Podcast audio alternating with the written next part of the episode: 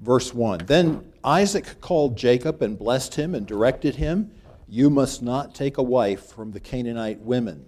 Arise, go to Padan Aram to the house of Bethuel, your mother's father, and take as your wife from there one of the daughters of Laban, your mother's brother.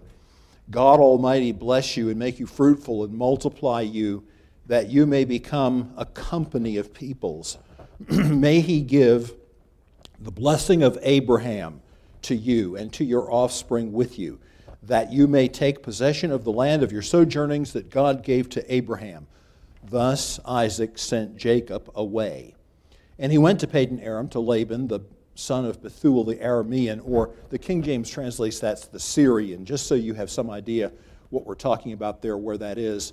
More on that in a bit. The brother of Rebekah, Jacob, and Esau's mother. Now, we have just a little aside here on Esau. We won't be really doing much with it, but I do want to read it. Now, Esau saw that Isaac had blessed. You keep coming across that word blessed. That's important to note.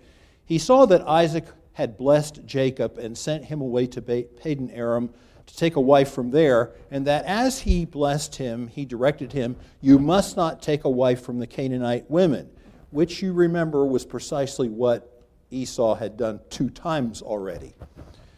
And that Jacob had obeyed his father and his mother and gone to Padan Aram. So when Esau saw the, that the Canaanite women, those are the two he married, Hittite women, did not please Isaac his father, Esau sent to Ishmael and took as his wife, besides the wives he had, Mahalath, the daughter of Ishmael, Abraham's son, the sister of Nebaioth. So I won't say a lot more on that except to just make the comment or the observation that it's interesting. Esau can never quite get it figured out, can he? I mean, he keeps making attempts that fall short to please his parents and, more importantly, to please God. And I think it betrays something. When you come over into the New Testament, what are we told? We're told that the natural man does not receive the things of the Spirit of God because they are foolishness unto him, neither can he know them because they are spiritually discerned. And I think it's just another, if you were preaching on, on Esau, I'd talk about this because I think it's just another insight into the fact that he was not a he was not to our knowledge a saved individual. In fact, I think Hebrews makes that clear. And he didn't have a perception of spiritual things and so here's a quick summary of it. The, uh, the unchosen son marries into the unchosen line. Digest that for a few moments. And then you kind of get a little bit of a sense of Esau, but Esau is not really our topic. Jacob left Beersheba and went to Haran. And he came to a certain place and stayed there that night because the sun had set. Taking one of the stones of the place, he put it under his head and lay down in that place to sleep. And he dreamed, and behold, there was a ladder, or we could say a staircase, set up on the earth, and the top of it reached to heaven. And behold, the angels were ascending and descending on it, and behold, the Lord stood above it and said, I am the Lord, the God of Abraham, your father, and the God of Isaac. The land on which you lie I will give you and to your offspring your offspring shall be like the dust of the earth, and you shall spread abroad to the west, and to the east, and to the north, and to the south. And in you and your offspring shall all the families of the earth be blessed. Behold, I am with you, and will keep you wherever you go, and will bring you back to this land. For I will not leave you until I have done what I have promised you. Then Jacob awoke from his sleep and said, Surely the Lord is in this place, and I did not know it. And he was afraid and said how awesome, or actually literally fearful, is this place. This is none other than the house of God, and this is the gate of heaven. So early in the morning, Jacob took the stone that he had put under his head and set it up for a pillar and poured oil on top of it. He called the name of that place Bethel, but the name of the city was Luz at the first. Then Jacob made a vow if God will be with me and will keep me in this way that I go, and will give me bread to eat and clothing to wear, so that I come again to my father's house in peace, then the Lord shall be my God, and this stone which I have set up for a pillar shall be God's house. And of all that you give me, so he's speaking directly to God now in this vow that he makes, of all that you give me, I will give a full tenth to you. Our Heavenly Father, thank you for this Lord's Day, and it's a special day. We look forward to it because we have the opportunity of corporate worship and all of the blessings that surround that. Uh, and we also uh, have the opportunity to have a little different schedule and to enjoy fellowship with family and perhaps rest and the, all of these things you've built in in your wisdom to this particular day. Help us to observe that to the best of our ability and strengthen us now. Bless the other classes, whether for the graded Sunday school or the other ABF classes. Bless us here, Lord. Um, you've gathered us. You know the needs of our hearts. You know our downsitting, our uprising. You understand our thoughts afar off. And you know us better than we know ourselves. And there's a lot of comfort we take in that. So we're, we're complex people, but at the, at, the, at the simplest, we're needy people. And we pray that you would meet us where we are today, encourage us, whatever it is we need. May the Word of God, whether here or uh, in the morning sermon or the afternoon ser- evening sermon, uh, whatever uh, we're here for today, uh, would you reach us? Would you bless us, draw us closer to you, and help us to see those things that we can do to please you more in our Christian life and, and grow more into the knowledge of Christ? We pray these things in, in Jesus' holy name. Amen. Well, this morning we have our third lesson, and I've entitled this, as you see there, The Dream at Bethel. So, if you're thinking about the most famous things that happen in the life of Jacob, and I, I might mention that Jacob is sort of unique now, as, especially as we compare to Abraham and Isaac, in that you have more times, many more times, at least in the record, okay, what we, what we know from the record, many more times that God is appearing to Jacob and Jacob is actually having encounters with God. That makes a lot of sense, doesn't it? When you realize that, if you can forgive the use of the term, the, the, this is all evolving. I mean, it, God is bringing more to fruition his purposes of redemption through this family and through the uh, descendants of Abraham, which we know as the Hebrews. So uh, that makes a lot of sense. In the life of Jacob, there are two key ones there aren't just two, but there are two key ones. This is one of them. This, this really, as I mentioned in the next thought, is kind of a decisive, momentous occasion in the life of Jacob. And, you know, it's talked about in spirituals, Jacob's ladder, and uh, that's where all of this comes from. And I, have chosen just to call it the, the, the dream at Bethel for our purposes here today. But its significance is, is this is where Jacob meets God. In fact, this is where Jacob meets God personally for the first time. Again, all we have is the record, right? So, but the record is inspired, and God is choosing what to give us in the record. So, I think we have to, on the one hand, realize that God doesn't tell us everything, but on the other hand, He's telling us the story like He wants us to understand it. And for us to be in a position today to evaluate and to think about not just Jacob's first personal encounter with God, but our own, is a really important thing. So it's life changing. It, it was for me. I'm sure it was for you when I personally encountered God. Because what I'm trying to say to you is now, this is something that might startle you.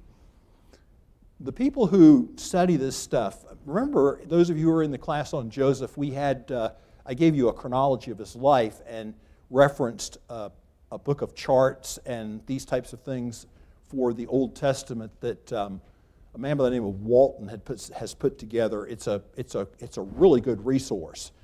And I'd be curious to know how some of those things are arrived at because I look at them and I kind of go back and try to figure how did they quite get there. But those who study these types of things estimate or tell us that Jacob is 77 at this point. Now, that, I wouldn't have quite maybe thought that much. They lived longer. But even so, when you realize he lived 147 years, that's halfway.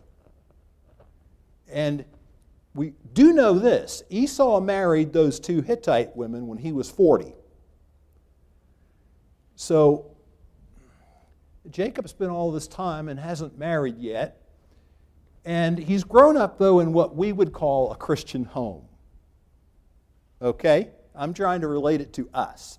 He's grown up hearing about God.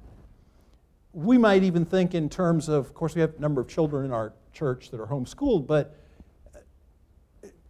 those maybe who attend Christian schools. So you, you, you grow up from the beginning, your parents are in church, so you go to church. Your parents are in Sunday school, so you go to Sunday school. Um, they may send you to Christian school, but you grow up hearing about God. But there's a big difference between knowing about God, certain things that you grow up encountering and learning, and actually experiencing God for yourself. If you have the one, that's a good start. If you don't have the other, you aren't there yet. It's absolutely essential that each of us meets God personally and has a personal encounter with God. Am I putting too much weight on this? No, because let's look at what the Bible has to say about it. Here's this verse that we looked at once before. It's very interesting. You let Scripture interpret Scripture, and it sort of helps keep a rein on some of these things and helps us to um, know when we're placing the right kind of emphasis on an experience. And fortunately, we have that here. So we looked at this before. In the womb, he took his brother by the heel, so that's the very beginning. And in his manhood, he strove with God. So we're going to be talking about Peniel here in this. He strove with the angel. That's chapter 32. We aren't there yet. He wept and sought his favor. But look at this. He met God at Bethel. Now, to be fair, he meets God at Bethel twice. But I think the language here, when you see what, what, what we read in chapter 35, you'll find out that the language is, is fine to apply to both occasions. He met God at Bethel. And there, God spoke with us, as, as in through him, that experience. So let's, let's just leaf over to chapter 35 for a moment and let's see what the record says in this second time that he's coming back now from Padan Aram and, and coming back home, and he encounters God for the second time at Bethel. And this is decisive as well, but it's not quite like the first time where he met God there for the very first time. So look at verse 1. God said to Jacob, Arise, go up to Bethel. Remember, he came back into the land, he stopped at Shechem. He had a little problem there at Shechem with Dinah. We'll maybe get to that later. But at any rate, God says, Get a move on. And chapter 35, when we talk about it, really is a chapter about revival. So it's no wonder God sends him back to the place where he first met God. You know, if you get a, a little bit clumsy and negligent in your spiritual experience, usually you find God where you left him. And that's what's going on here. God says, Arise, go up to Bethel. Why is that significant? And dwell there, it says, Make an altar there to the God who what? Who appeared, past tense, to you when you fled from your brother Esau. So it's taking us back to the first time he encountered God at Bethel. Notice verse 7 also. It says, And there he built an altar and called the place El Bethel, God of the house of God, because there God revealed, notice this, past tense again, when he fled, revealed himself to him when he fled from his brother. when did God first reveal himself to you? And it's really important that we can answer that question and we're not just counting on the fact that, well, we go to Community Baptist Church, or we know the creed, or we went to a Christian college. No, it takes a personal experience with Christ to be assured of heaven and to be assured of knowing that our sins are forgiven. So, verse 9, we'll look at that. And God appeared to Jacob again. So that's at the same place when he came from Padan Aram and blessed him. So, no, I don't think we're putting too much weight on this at all. In fact, those who study Jacob's life and who write commentaries on these types of things, many of them would regard this particular chapter that we're dealing with now, this first meeting with God, this first personal encounter with God, as opposed from just growing up hearing about it from Isaac and Rebekah, as his conversion experience. And the only, or the only little cautionary that I would give you here is you and I are hot to trot, so to speak, living in the, the dispensation and day that we do. Because we have the New Testament, we're a lot more hot to trot to look for these types of things and pin them down. And the Old Testament can sometimes be a little sketchy when it comes to those details because it doesn't always relate things in the same way that we're looking for with the greater knowledge of the New Testament. I'm not saying they didn't have conversion experiences, they obviously did. But some of the language is not quite used in the same way. For instance, when you read what happened with Abraham and then you come over to the New Testament and it says, he believed God and it was counted unto him for righteousness. And you wow, I, I don't know that I would have figured that that was the time. So they had these experiences, obviously, but don't look for all this precise definition and some of the language and terminology that we're used to in the New Testament. But they still had these experiences, even if we're not uh, always given the detail we might like. So I personally, I wouldn't argue with that statement. I don't know that you can make a better selection. Some people would say, well, maybe it happened at Peniel in chapter 32. I think I would lean a little more towards this idea here, but I, I, I would caution about being dogmatic sometimes with reading all of the specificity that we have in the New Testament back into every situation in the Old Testament, even though we know it's something is there that's real, just as our experience with Christ is real. So I want to do three things in the lesson. A little more, we spent time on introduction, but I did want to set the stage. I want to talk about if this is his first encounter with God, is there any kind of a run up to this? And here again, I'm just asking you when you think about what I'm trying to get across to you, I want you to think about your own experience with God. Did you just bump into God one day? It may have seemed that way, but not from God's perspective. Because God's the one who's arranging all of this, and God is going to and did. At this point in life, when you look back on your Christian experience, can't you see how God did an amazing work of providence to prepare you and more specifically, to prepare your heart so that you would be open and so that you would be receptive to the gospel. That's what's going on here. That's what I'm talking about. Then we'll talk about the actual experience. What actually happened in this encounter? And secondly, how does he respond to it? Because lots of people come to church and have some kind of an experience. They know God is speaking to them, but or in other places, but the, the response to that is, is what's crucial.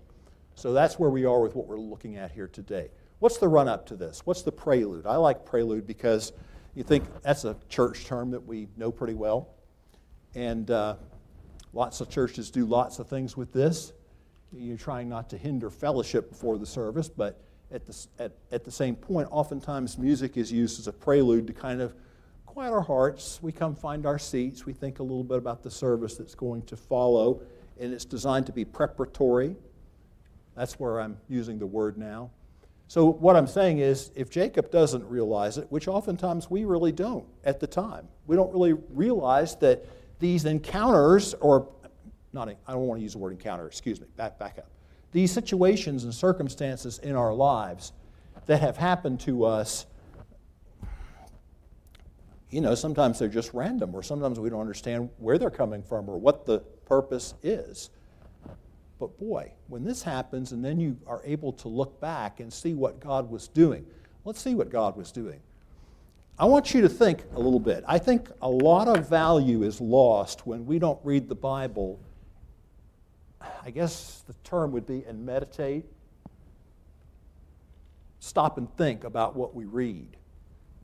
Um, I'd be the last person to speak lightly of a reading plan because I've done that all my life. But there is something to be said for not just thinking about each day in terms of five chapters or whatever that you have to read, but finding some way to hone in on some part of it and think about it a little bit. For years, um, and actually this is still part of my practice, I had so much time to read the Bible in the morning, which I always did. I mean, before the day really was beginning, before I ever went to go study the Bible professionally, if that's what you want to call it. There's a big difference between doing that.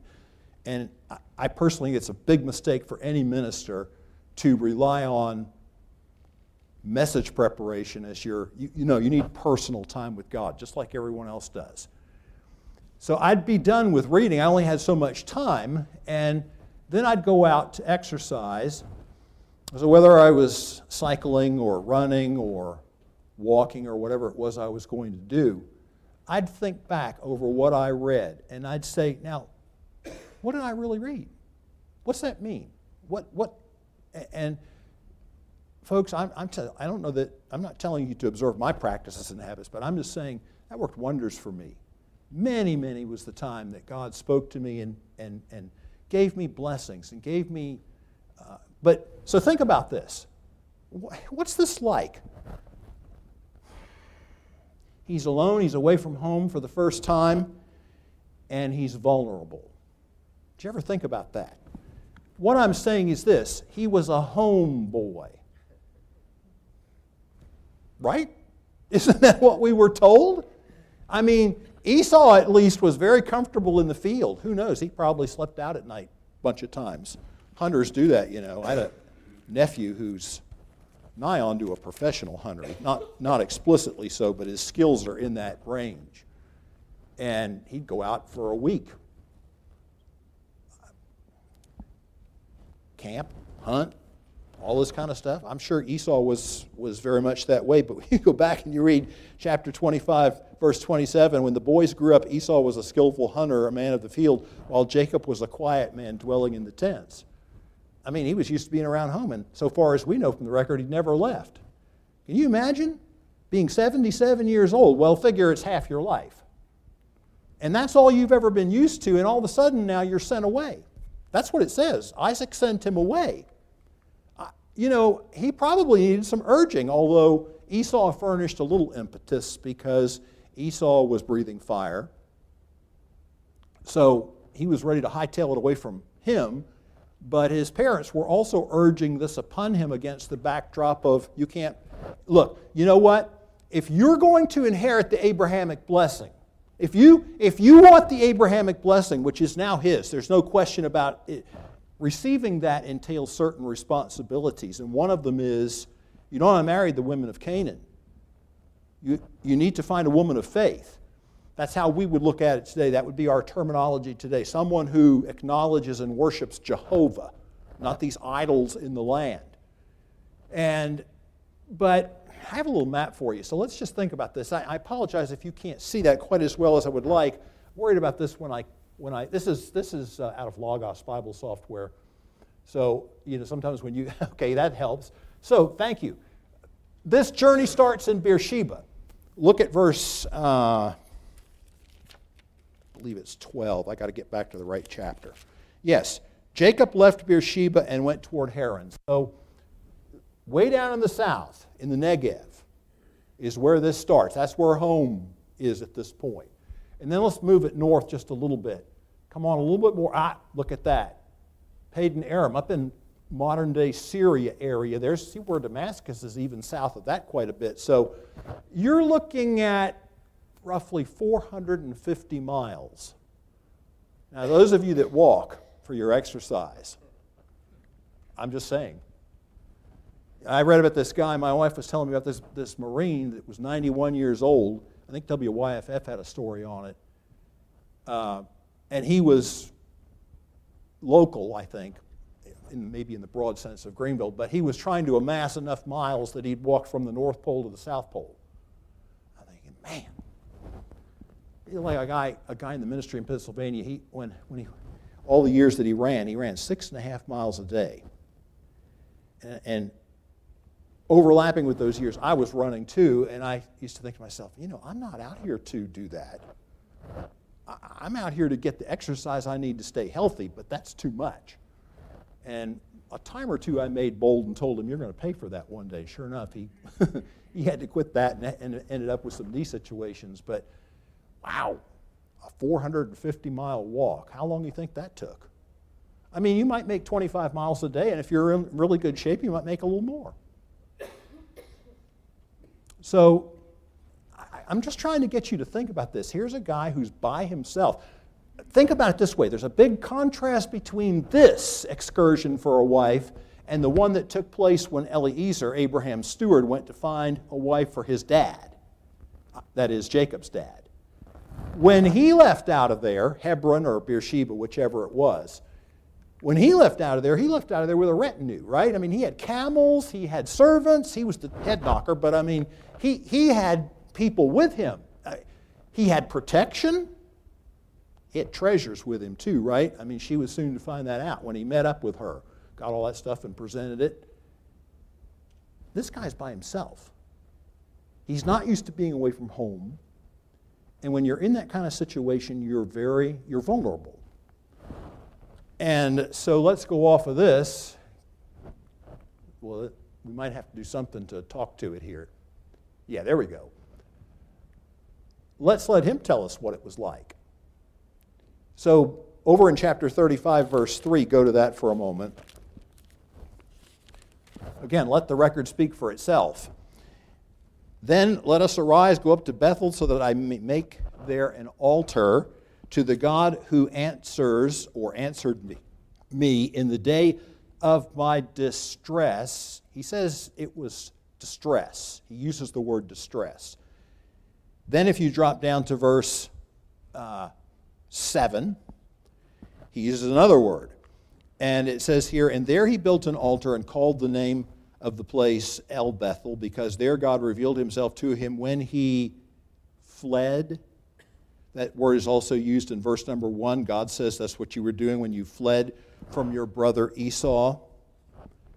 So if you're fleeing, that implies fear and probably implies guilt. Think about this for a moment. I'm, I'm talking about the preparation of the heart. Fear and guilt. Same things that were going on in the Garden of Eden, right? Fear and guilt.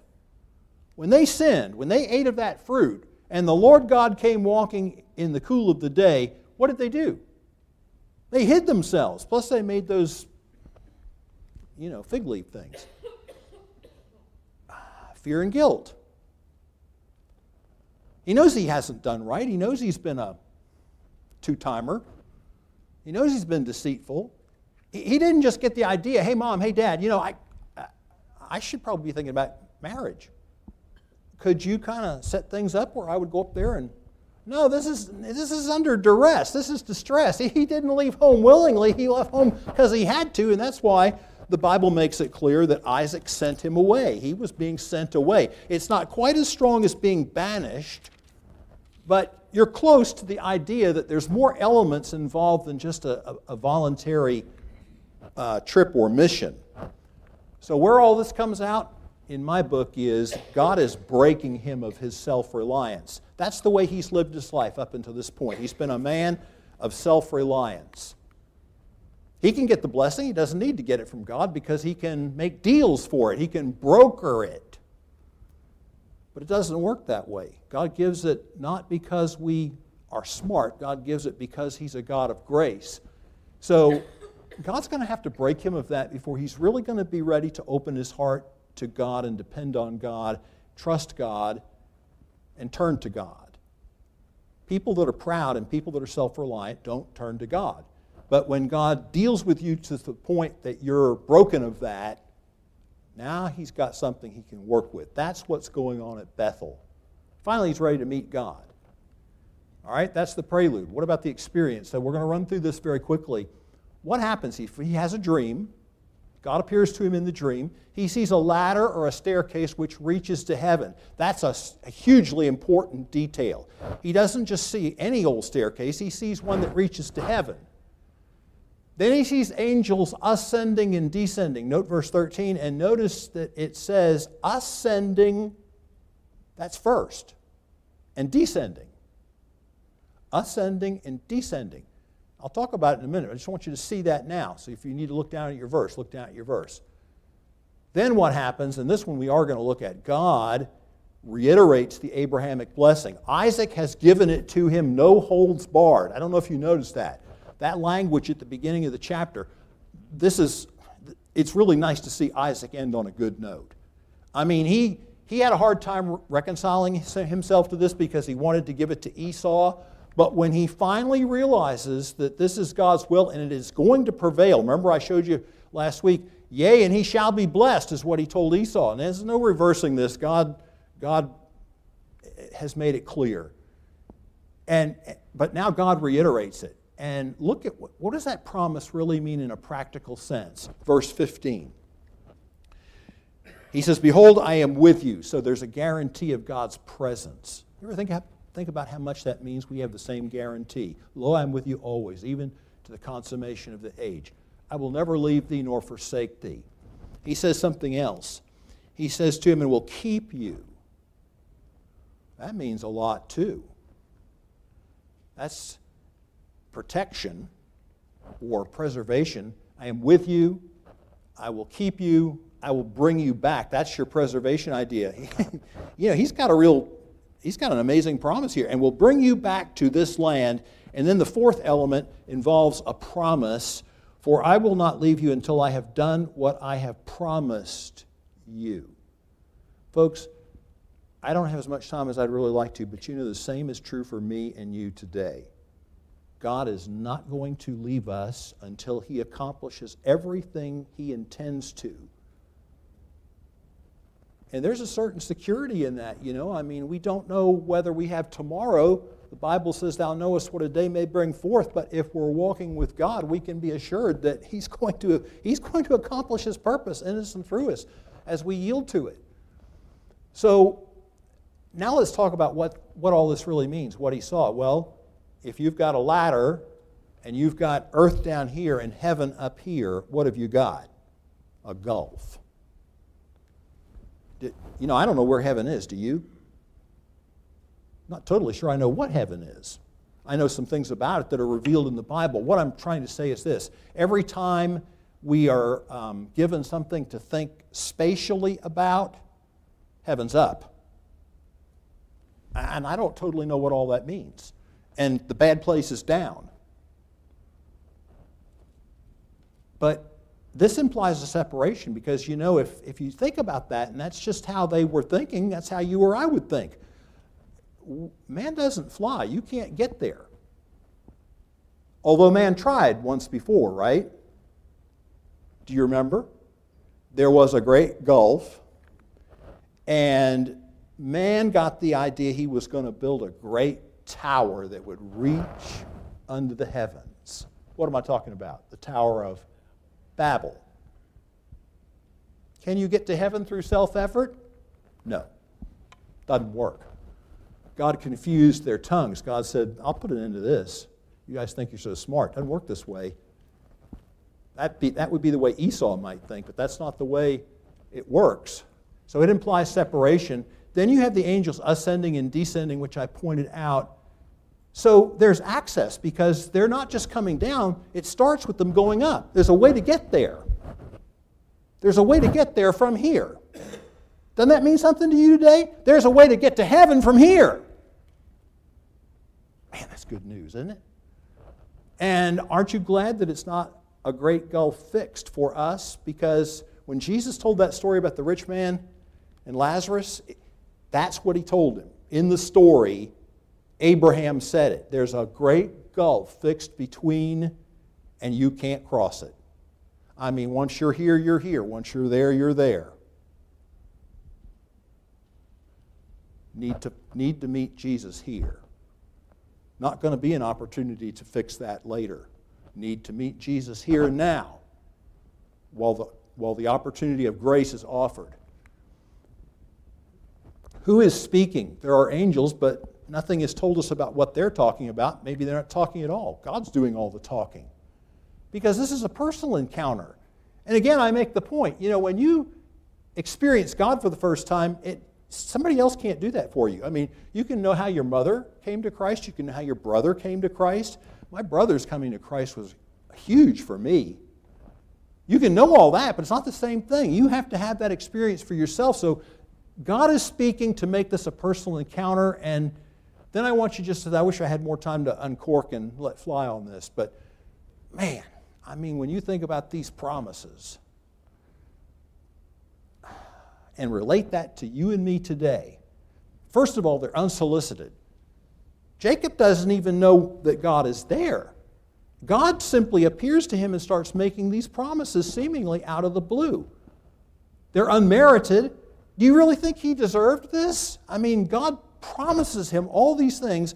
God reiterates the Abrahamic covenant that Isaac talked about in the beginning of the chapter in spades. I mean, he just, this thing is just overflowing with bounty that God says in verse 15 he's going to do. But this guy is about as undeserving. I mean, you know, he what's he what's his track record to this point? Not so great. He's a swindler. He's a, he's a deceiver. He's a cheat. Not a likely candidate for God's grace, but then God isn't looking for likely candidates for his grace. Here's another word, unstinting. That's what I say. It just, it's overwhelming. My cup overflows. I mean, he, he promises this in such, using such plentiful terminology. And what do you boil all this down to? Same thing we better not ever get away from. It's all grace. All God's dealings with us are pure grace. There's not a single bit of our human merit, there's not a single thing we deserve. The outflow is rich. God's grace is boundless. But if you think about it and you realize that God was preparing his heart for this, you think you sing, sing this song and it has it has an element of truth. I'm not saying it doesn't. I've said I think this to you before. We say, I have decided to follow Jesus. And there, there's an element of truth to that but the further you get down the road, you realize, well, you know, it really wasn't my idea. God was working in my heart, drawing me to Himself, wooing me, and preparing me so that I couldn't get to Him fast enough.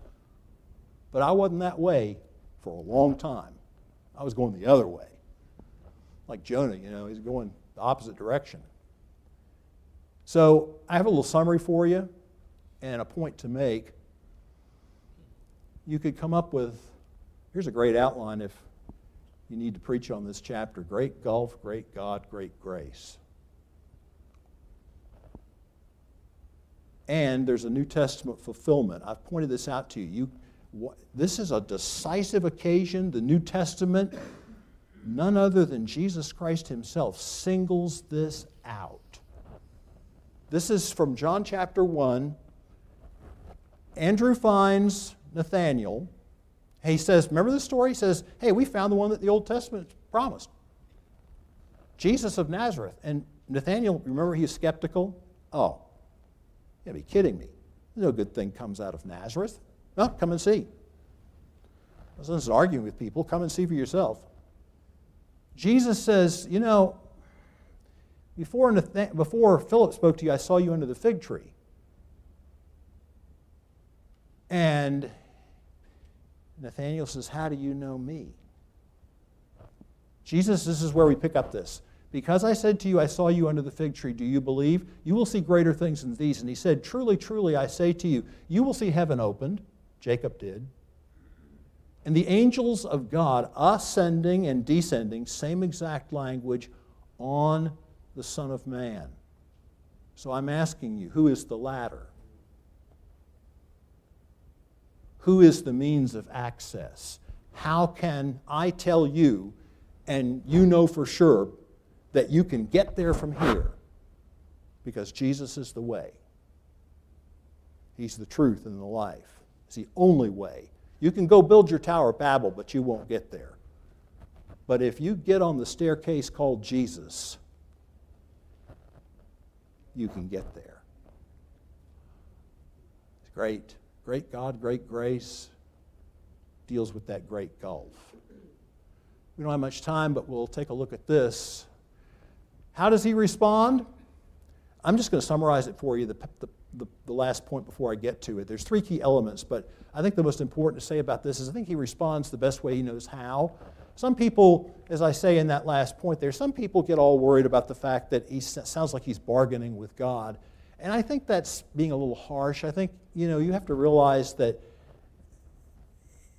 when you put these three elements together, this is a decent response. He responds with reverence. Verse 17, he says, He was afraid and said, How awesome. The ESV uses awesome, but it's the very same word that's translated in the prior reference. He was afraid. He was afraid and said, How fearful is this place?